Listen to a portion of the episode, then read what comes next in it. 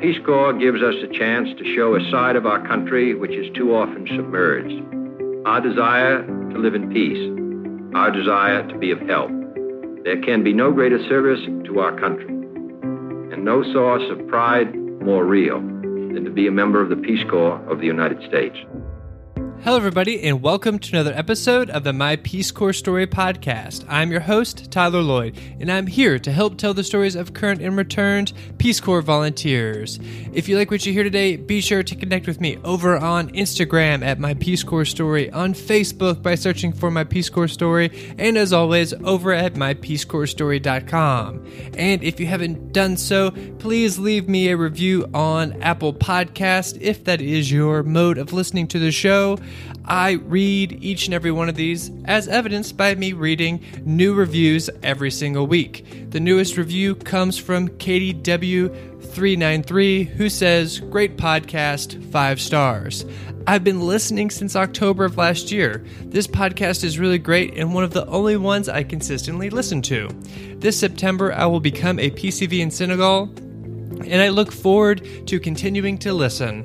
I also share your Senegal episodes to my training group's Facebook group so they can listen to them. I like the most recent podcast because my aunt and uncle are both RPCVs, both served together in Barbados and Philippines and were also influential in my choice to join the Peace Corps.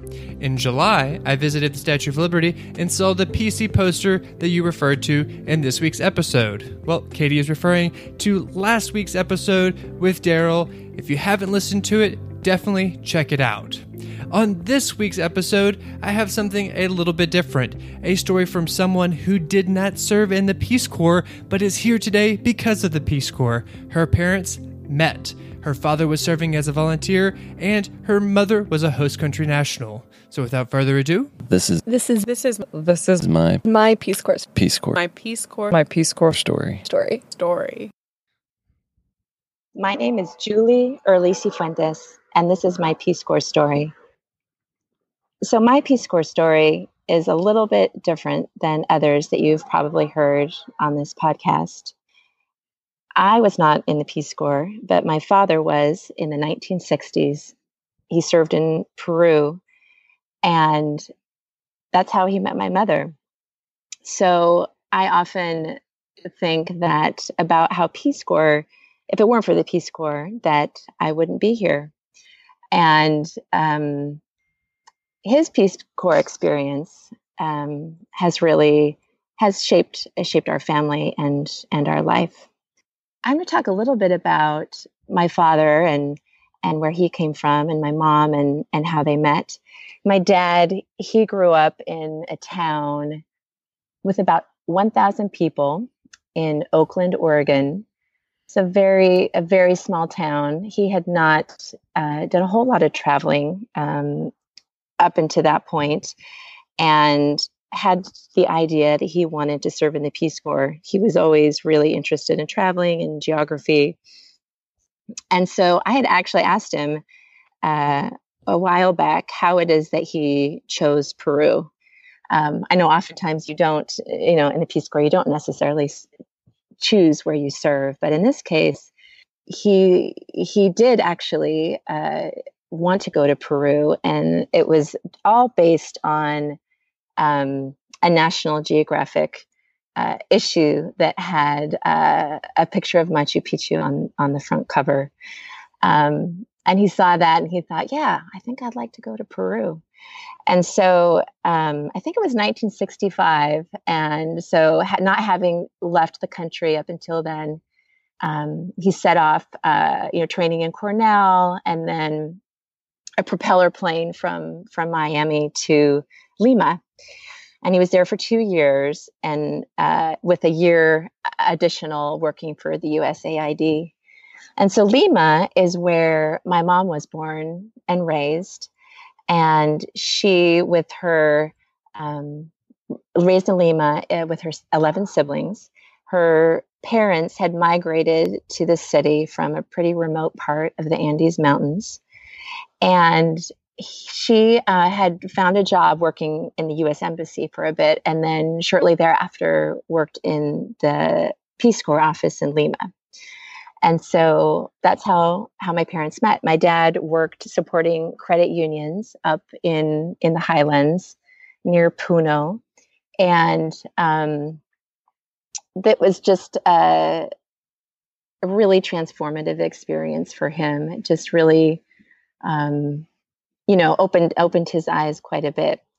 And of course you know he did he he met he met my mom there and uh, eventually they came back to the united states and settled in a slightly bigger town than oakland oregon where my dad was raised in a city called roseburg with probably about a population of about 15000 people and back in the 70s when i was born and my brother too he and i were born and raised in roseburg at one point it was called the timber capital of the world. Um, very, you know, really homogenous, really supportive and, and great community in a lot of ways. And, and also just, you know, 99% white. And um, so this was sort of this was the community that that that my brother and I went to school from kindergarten or preschool to through high school. Um, and at that time there you know the world was a lot bigger so to speak um, you know I, I, remember my my mom making very occasional you know costly you know calls long distance calls to peru to talk to her family and um, we uh, were able to travel there you know a number a number of times throughout my childhood to to visit all my different relatives I want to sort of skip ahead a little bit to, um, uh, you know, through my through my childhood. Um, apart from sort of these visits to Peru, um, you know, every maybe every few years, every three to five years, it really seemed like you know worlds and worlds away. All of my all of my relatives on my mom's side were still in Peru. There was not a Spanish speaking community where we were. Um, and like I mentioned, you know, there were there's hardly hardly anybody who didn't who wasn't from uh, from the United States. And um, I don't think I realized it at the at that time growing up um, that we did have such a different background than everyone else. You know, I think I just sort of, you know, did my best to really, um, you know, to blend in and and and uh, get by and um, you know do well in school and all those things that um, a lot of us try to do and it wasn't until i took a trip to peru college and uh, i had uh, actually gone to a pretty like homogenous sort of college as well. So i still sort of hadn't really been sort of that exposed to in a whole lot of ethnic and racial diversity. I still really hadn't met a lot of people you know with similar backgrounds as myself. Um, and so when I went to Peru, you know, a lot of what I was I was really curious about, I was really excited about was, you know, sort of getting better acquainted with sort of the side of the family that I I hadn't been very in touch with throughout my childhood. So I, I traveled I traveled there with with my mom and I actually ended up staying there and staying with my relatives for a year. Um, but there was one experience during that time that just that that really was pivotal, made a really big impression on me. And you know, we were traveling. Um, we had visited Cusco and Machu Picchu, and we're traveling by train. It was a really like an eight or nine hour train ride through the mountains. And I'd gotten up to, you know, stretch my legs in between cars. And I just happened to strike a conversation with someone, another young woman who you know looked a similar age as I, and pretty soon, really quickly, you know, discovered that um, we were the same age, that we both both of our moms were from Peru, and that both of our dads had served in the Peace Corps, and you know that was pretty exciting. I just I'd never really even stopped to consider that there were other people like with ha- with that similar background.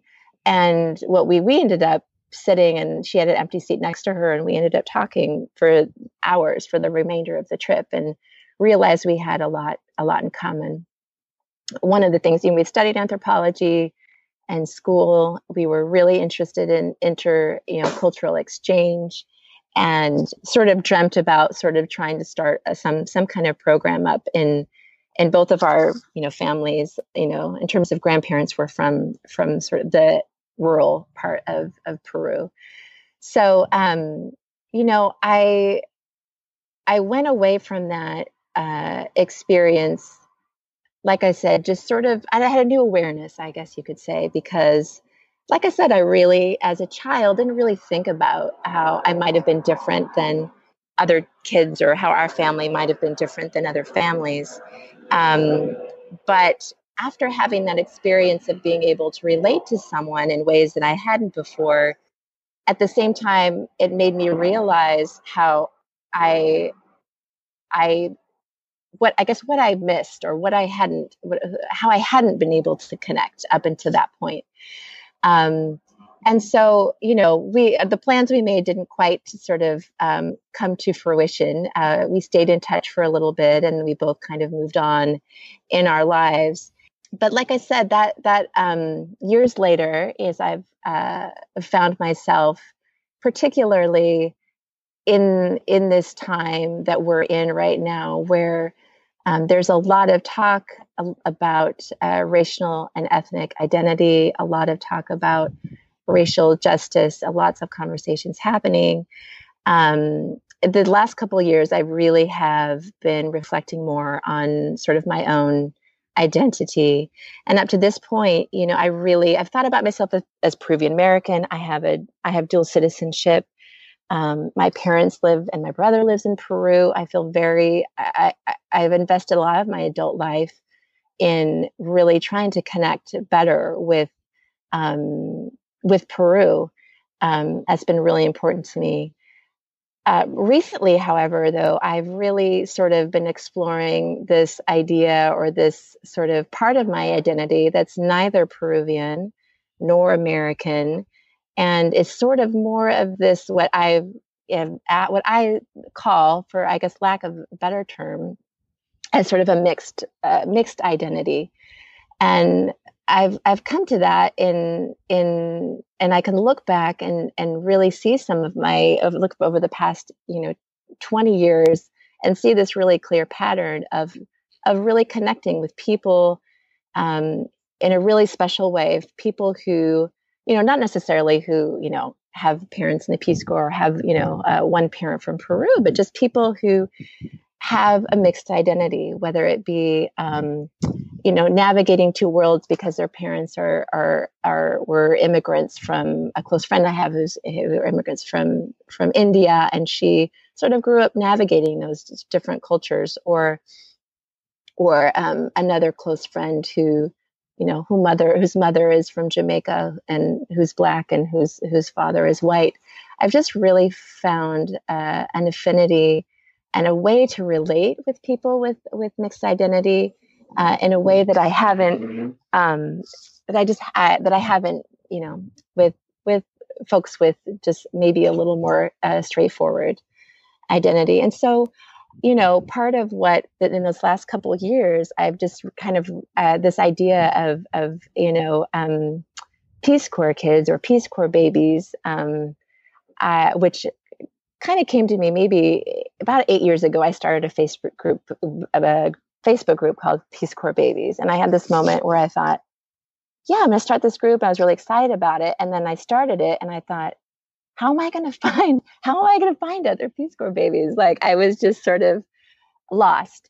Um, but as as these other issues have been brewing, and I really feel like, in addition to my own, you know, desire to connect and feel like I'm a part of a community that shares a similar identity, I've also really feel like, you know, that people with mixed identity have a really important perspective and have a really important to, role to play as we work to have these difficult conversations about race and we work uh, for for racial justice and um, for for racial healing. And so, uh, just this year, you know, find the things sort of things kind of came together, um, and I decided, you know, what am I sort of waiting for? Um, you know, with with with communication technology the way it is now, um, you know, it just occurred to me, let's just I could just start a website and just I applied for the National Peace Corps Association affiliate group and just started talking to people about this idea of of kind of creating this network and um, it, I started just to discover that there were Peace Corps kids in my life that I did not even know uh, were there. And for and so little by little, even just in the short, you know, I don't know. I think it's only been a few months and maybe about six months where I really started the, to decide that I'm going to do this and start, you know, building building the concept and website.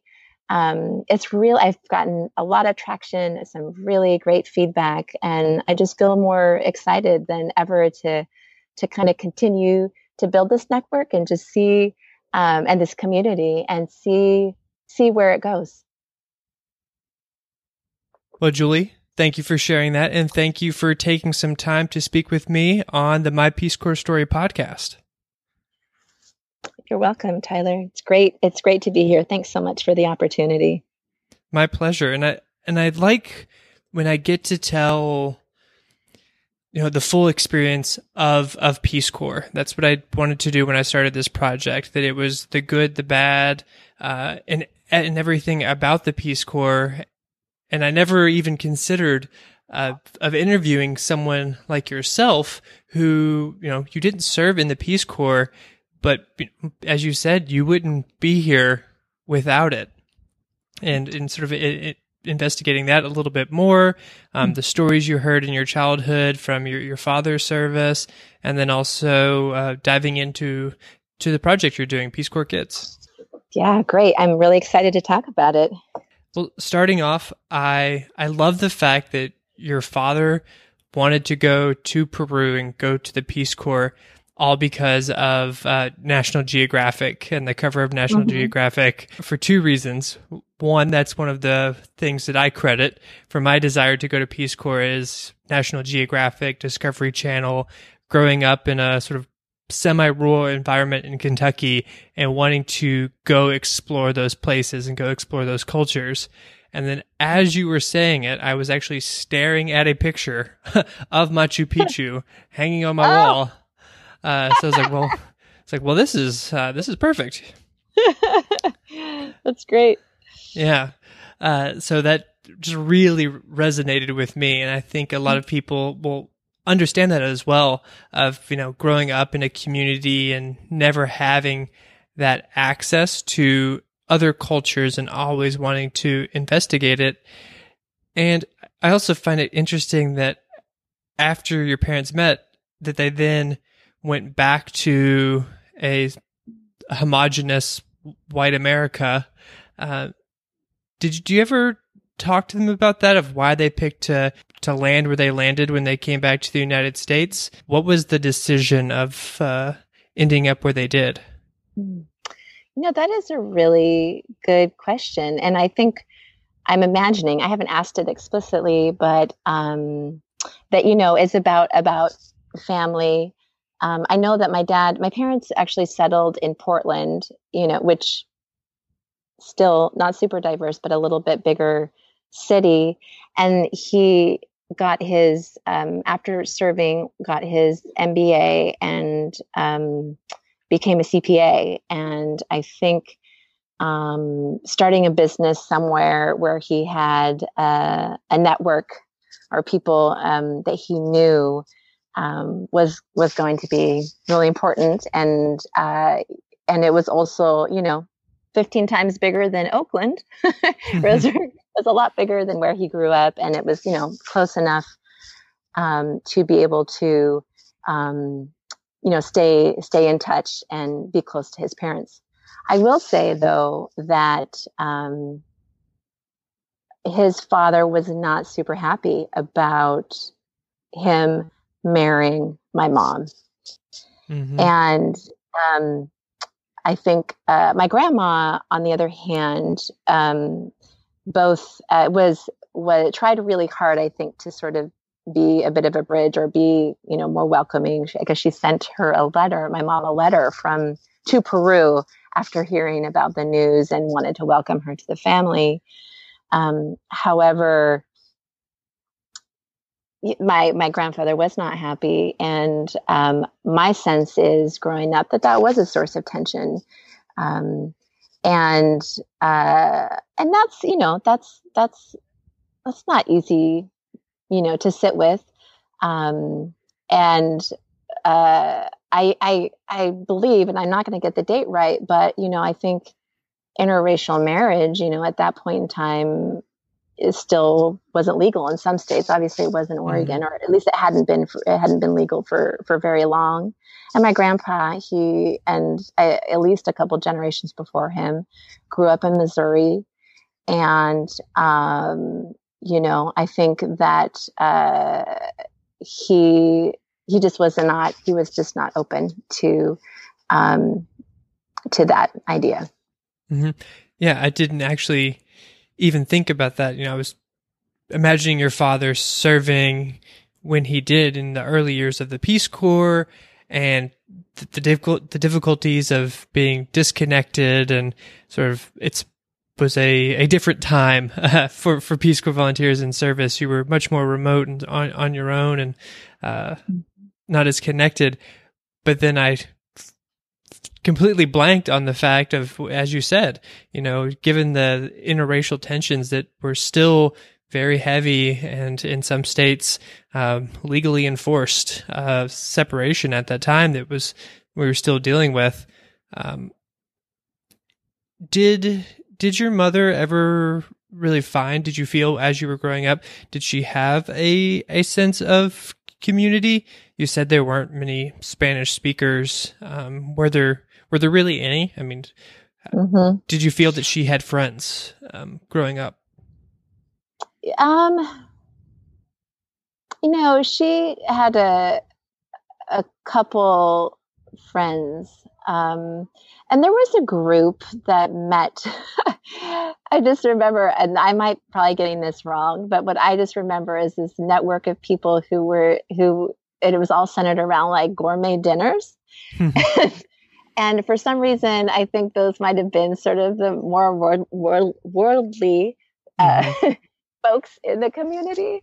And so I, I feel like there was, um, uh, uh, you know, there were, there was, I think they had a group of friends, I think that were pretty receptive um, to her and um, you know to people from from different cultures. We I, I know my my brother my dad at forty had this huge party and you know served Peruvian food and all his friends and um, but you know most of those friends in that community was really centered around my father's social network.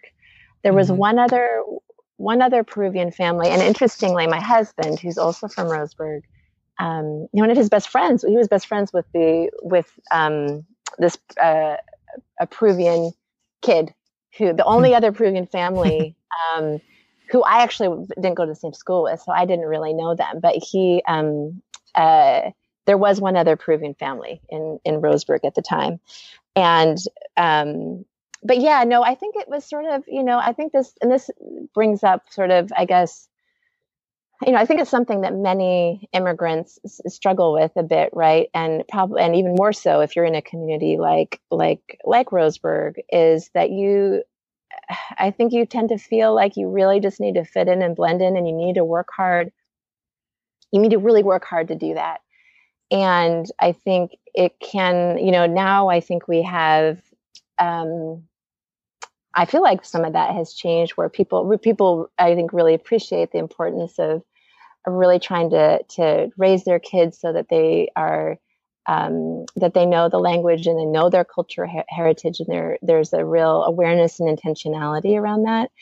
And I think um, but I think you know in the 70s not so much. And and at the same time here's you know as a as a as a as someone who's really who is an immigrant in that kind of community, you're just going to spend a lot of time trying to, you know, let's let's speak English because I, I want to I want to be able to to to connect and and um, feel like I I belong in this community. So my brother, my my parents, by the time they decided they wanted to speak Spanish, we you know we were old enough to to say no. mm-hmm. I, we don't want to have to learn you know this other language and this is just more work and of course nobody we're not hearing it you know except for our those periods of time where we're going to peru and in roseburg we're not hearing you know our that spanish being spoken anywhere. And so i know that's something that both of my parents regretted um, that they didn't start earlier. And um, but both both my brother and i speak fluently now and we as adults you know pursued that you know by by living in in peru for a while. And you know that's something that's been increasingly important. Um, and one of the reasons i really i'm what i when i initially started peace corps kids you know i was thinking about uh, you know i was thinking about adults like me who were raised in sort of this multicultural environment and and sort of had this experience of both learning to navigate different worlds and um, and also maybe just that feeling of maybe not quite finding that place where you belong and really sort of building this community where um, where we can connect in that way um, and then i then i uh, one of the um, i met i had a, a, woman i'd worked with for a really long time in not super closely but i knew of her we kind of stumbled across paths in the last few months and i realized I, what i didn't know before was that she had met her husband in the Peace Corps, and they had two kids. So they had the two Peace Corps babies or two Peace Corps kids. And um, through talking with her, and I actually interviewed her daughter for uh, for a, a, different sort of story project that was related to health equity. And she and I really had this bonding moment uh, where, when she realized that I was, I my parents also met through the Peace Corps. She she like was you know, on her own, you know, gave me a high five and was like, Peace Corps babies. I thought this is a thing. I, she said, this is a thing, you know, this is a thing that we can connect over. And, and then the other angle, because I'm a parent too, I have an 11 year old and a six year old.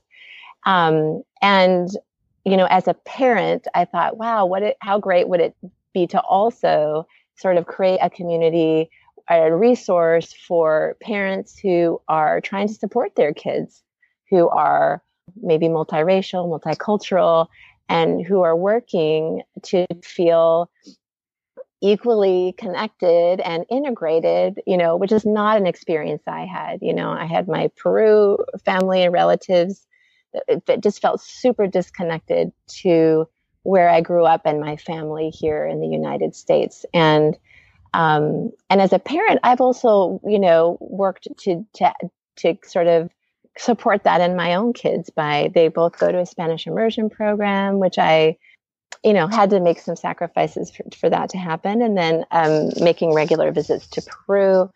Um, I've also been pretty intentional about that. And it's hard. It's hard work to do that. You know, I think a lot of us working full time, especially if both parents working full time, and just parenting in general is you know can be really challenging and depending on your circumstances then adding this layer of like i want to i want to be able to really support um, my kids in a way that they're going to know where they come from feel connected um, and really kind of enjoy a lot of the the richness of that that um, that is sort of the the there's so many positives i think to um, to being a peace corps kid or you know being a um, uh, having a sort of this mixed uh, cultural or racial uh, background and so part of peace corps kids and part of my uh, sort of intention is to really kind of celebrate that and support families in in in doing that for themselves and for their kids Mm-hmm. And as you were talking, I just kept thinking of uh, many different questions, so it's hard to segue into them. So just uh, just just start rambling off questions. Why not? Uh, Sounds good. Did did your mother speak English at all before uh, coming to the United States with your father? She did. She okay. like like many um, uh, students and kids in Peru she went to a school where they did teach some English. So she did have, and then she worked. I think for that reason, she was able to get a job at the U.S. Embassy and uh, and in the Peace Corps office because she was bilingual. Okay. Yeah.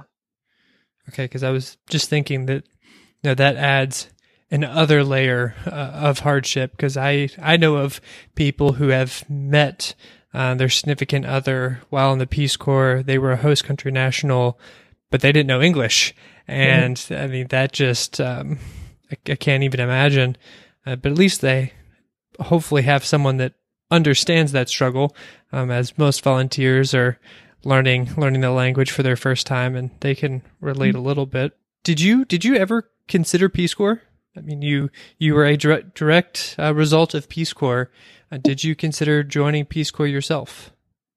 I did, and in fact, you know, when I finished college, I looked into the Peace Corps. However, the pro, I I sort of, I guess, I felt torn between doing the Peace Corps and spending time in Peru because at the time, um, you know, the Peace Corps, I believe in the seventies. Um, I, the Peruvian government did not want the Peace Corps in Peru anymore. So they went through a period, very, you know, anti-colonialist, uh, colonialist period, and kicked the Peace Corps out. And you know, then there was sort of the times there with the Shining Path, and you know, what was, for practical purposes, a civil war uh, through the '80s. And so, you know, it wasn't until recently, relatively recently, um, when the Peace Corps returned to Peru. And so I, I, I was in, I lived in Peru for over a year and I came back and I was having trouble settling back in and I applied for the Peace Corps. I was assigned to Paraguay and by the, by the time that all happened, I started to get settled in and I, I felt like I wanted to stay in the United States for, for, for a little bit at least. And and then and then my life just kind of you know took another another path.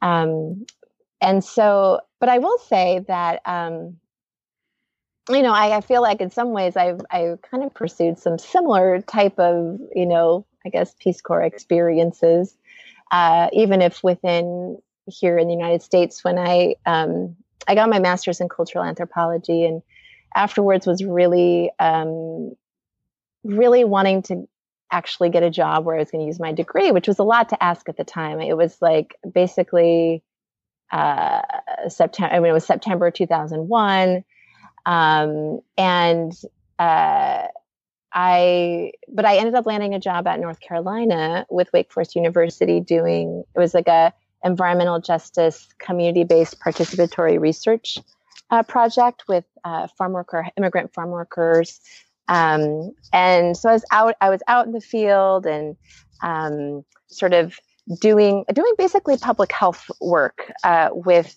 uh, with immigrant farm worker families for uh, for several years. And um, you know, I got to use my uh, my Spanish and um, and and you know, it was a way. It was really important to me to to do that. And then it also you know, was a way to kind of immerse myself a little bit in um, in another another culture, another another community. Um, I am really considering the Peace Corps the response mm-hmm. program, um, but you know, once my kids are a little bit bigger, I'm I I would really like to do to do something like that because I um I I'm very interested in in um in, in doing that kind of work and so we'll see. Mm-hmm. And sp- speaking of your kids, are you are you are you secretly hoping, or not so secretly uh, hoping that maybe they'll pursue uh, the the Peace Corps uh, when that time comes?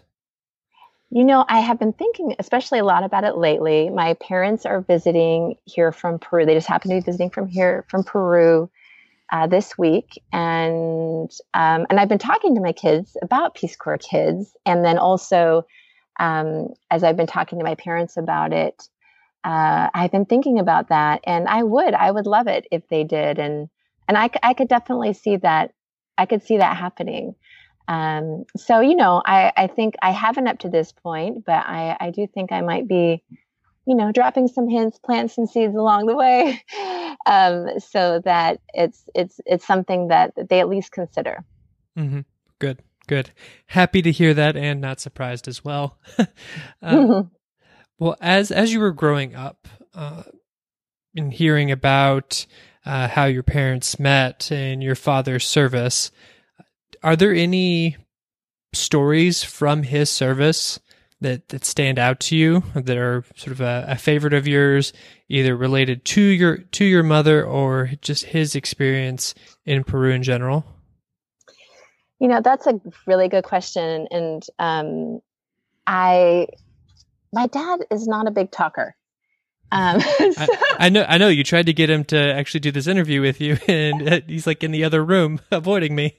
Exactly, um, but I didn't let him get totally off the hook. Um, so, but I will say, even before that, I, you know, I was thinking about that. I thought, yeah, you know what? I have not heard many stories, but what I just was left with, um, I just left with a really deep sense of what a transformative experience it was for him and what a strong connection that he developed with just with the place and with the people and with especially I think with sort of the highland um, mountain communities.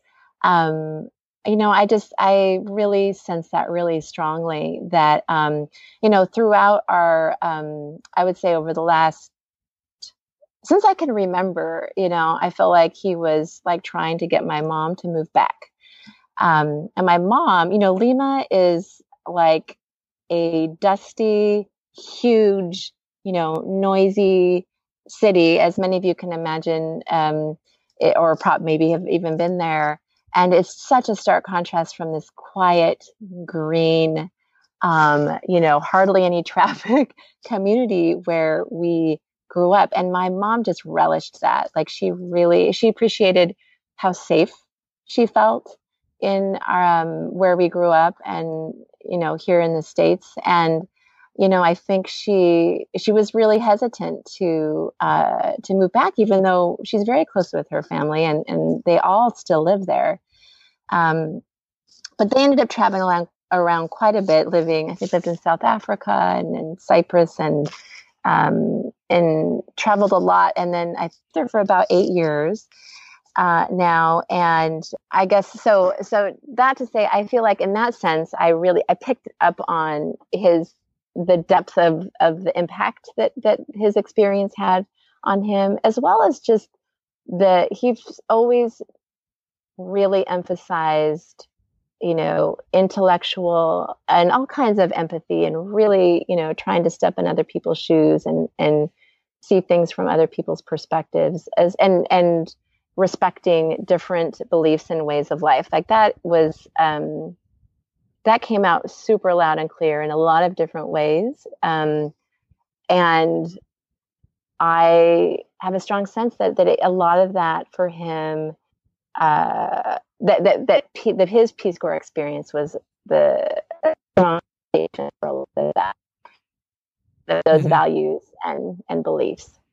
Um, and so, but I did think just in particular for this podcast, I'm like, come on, Dad, I want to hear some juicy stories, you know, that um, I can tell. And I, I don't know how juicy this is, but I find this very fascinating, maybe from a perspective of like the history, thinking about the history of the Peace Corps, right? And like how, you know, what kinds of things did did did did Peace Corps volunteers do, you know, way back when?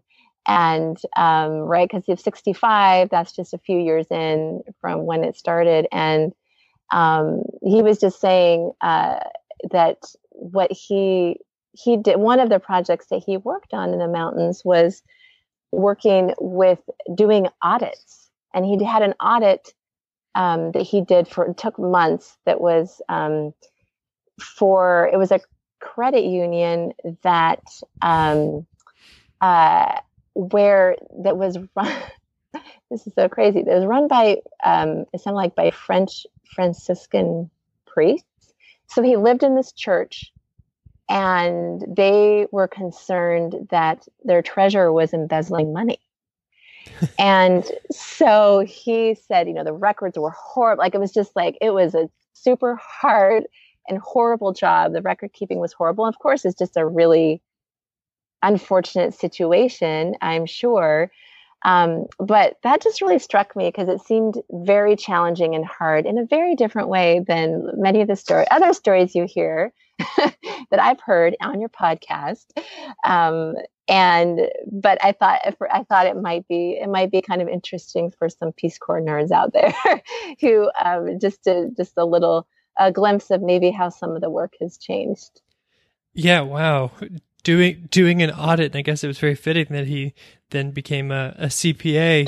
right. Uh, I never I never even imagined that that would one be a be a job that a Peace Corps volunteer would do, and especially in the '60s. Like you you think, okay, it's it's digging wells, you're building a school, you're working, you know, at a, a local hospital, not not doing accounting. Um, so that's that that that's bizarre. I thought it was weird that I was teaching some women how to do Excel. Um, All right, but, but that was you know in, in 2012. Uh, wow. Yeah, it made me very curious about maybe what other what uh, the, the range of projects that that other volunteers were working on at the time. Yeah, definitely. Now now I need to I need to inter- I need to interview more people from the the early early years, the first decade of Peace Corps. I definitely haven't done enough because uh, most of my audience that I end up catching uh, hears about me uh, via social media, and most of those people in that demographic aren't as uh, involved in social media and don't spend as much time on Instagram. Right. Yeah. Well, let's I guess let's talk a little bit we you know about Peace Corps Kids. Uh, this project that you started, I believe you said you know really started getting serious about it about six months ago. Years before you had started this Facebook group. And is it is it safe to say that it's about telling stories and building a community? Is it something more like what do you what do you want to get out of it in let's just say by the end of end of this year? What where would you like to see this project and how can the community of my Peace Corps story help you do that? Yeah, Peace Corps Kids definitely is about sort of building the community, building the network, um, and doing that through storytelling. That's sort of the first, um, I guess, one of the primary um, reasons that uh, we exist. And so, in this beginning stage, you know, I think the big push this year is to get um, to find as many Peace Corps babies, Peace Corps kids that are out there who are, you know, interested in being connected. And so I already have some really awesome uh, person, Gabby Nelson, another Peace Corps kid uh, who's planning on applying for the Peace Corps, who's a social media whiz, who's really already helped a lot, and you know we'll be working together to just get the word out as much as possible. So I think that's um, that's a big focus right now, and um, you know, as much as uh, I'd love for people to become, we have a Facebook page, but we also have a Facebook community. So just welcoming people to to to to search us on Facebook and to join there. I would love, I, I, I really do feel like storytelling, especially with this kind of online community, is a really great way to, to create these connections. And for people who, you know, are very interested in telling their story, I'd love to hear from you. And for people who are interested in, um, gosh, even be, you know, professional development, if you want to be a part of sort of um, creating this organization, then I'd also love uh, love to hear from you as well. Um, and then more broadly, I think kind of, you know, second to that is sort of this idea of storytelling um, uh, to sort of promote um, inclusion. Uh, and I, I, really feel like stories of, of people with mixed, you know, identity um, I think are especially powerful in doing that. And so I do would like to be able to share these stories more broadly. Um, how that might happen, you know, if there's anything beyond sort of the website um, or social media, I think I'm I'm I'd like to wait and see. You know, I come from uh, both in terms of my background in cultural anthropology and in, in really community based work. I, I, I want to hear these stories and I want to hear what people are interested in or ideas that people have. Like, what else? What else can we do? You know once once we i think get the the build a community you know hit to a certain um, to a certain point and feeling a little bit established, I, I'd love. I I'm really interested in and hearing and having people shape sort of if there is if there is anything else what what it might be. Well there it is guys. You've heard it. If you're interested uh, it's easy to find peacecorpskids.com that couldn't be more simple than that and then i'm, I'm guessing you have there is there a contact form on there or is there yes, how, how, yes. do, how do people reach out after that okay i see there's a get involved i'm assuming what do we have here Yes. I have a really email, a very easy email address, which is julie at peacecorpskids.com. So either you can use the contact form, you can, or you can email me uh, directly there. That email address is also on the website. Um, and you can also message us if if you are on Facebook. You can also message us um, Peace Corps Kids uh, through Facebook as well. Perfect. Very easy. Uh, well, I look forward to seeing this project grow. As soon as you reached out to me, uh, I was very eager to to connect with you, and hopefully that we have some opportunities in the future. We've talked b- before this interview, and uh, just sort of brainstorming uh, where we can, you know, collaborate a little bit. Uh, pull our resources and connect more people of the shared Peace Corps community. In closing, uh, I I like to ask people if they have a favorite quote or local saying, um, but usually they they know this before starting the interview. Um, I didn't send you the the pre-interview questions like I usually do because they're all about the person's Peace Corps service. Like, well, she's not going to be able to answer any of these, and this is going to be useless. Uh, but the one that I that I probably should have warned you about was the quote. So as mm-hmm. I'm I'm filling space with just rambling on, hopefully you're thinking of something from Peru. Maybe it's in Spanish, maybe it's in Quechua. I don't know if you've picked up any Quechua along the way, but some saying that that really speaks to you. What what do you have to share with us?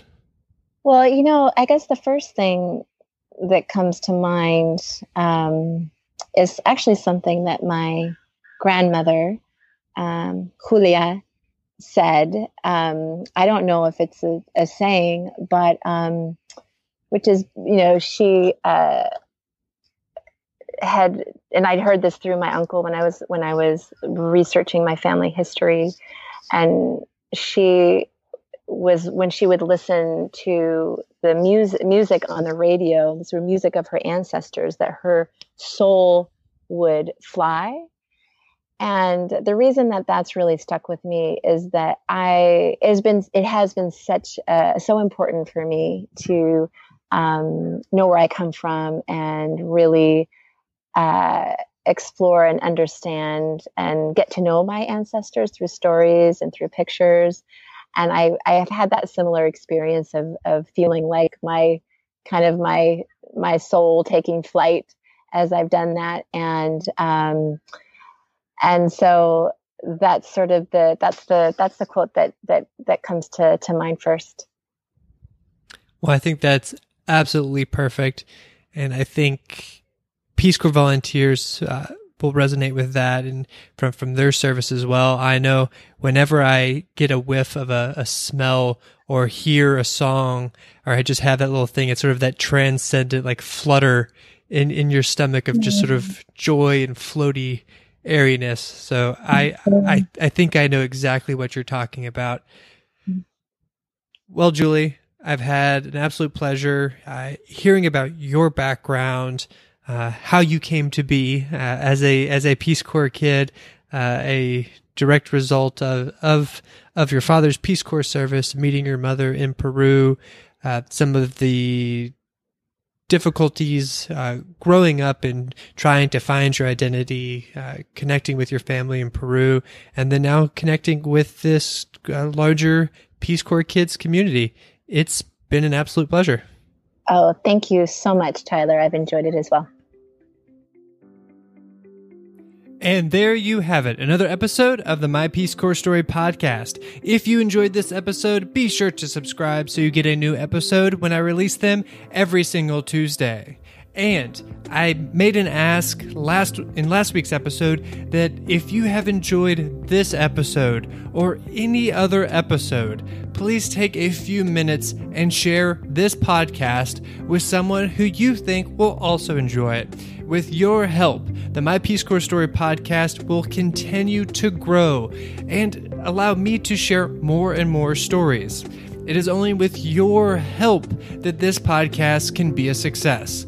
So please, if you have enjoyed this episode, a different episode, all the episodes, take a moment and share with friends, family, everybody you know, or just one single person. Thank you for listening, and until next time, remember every volunteer has a story.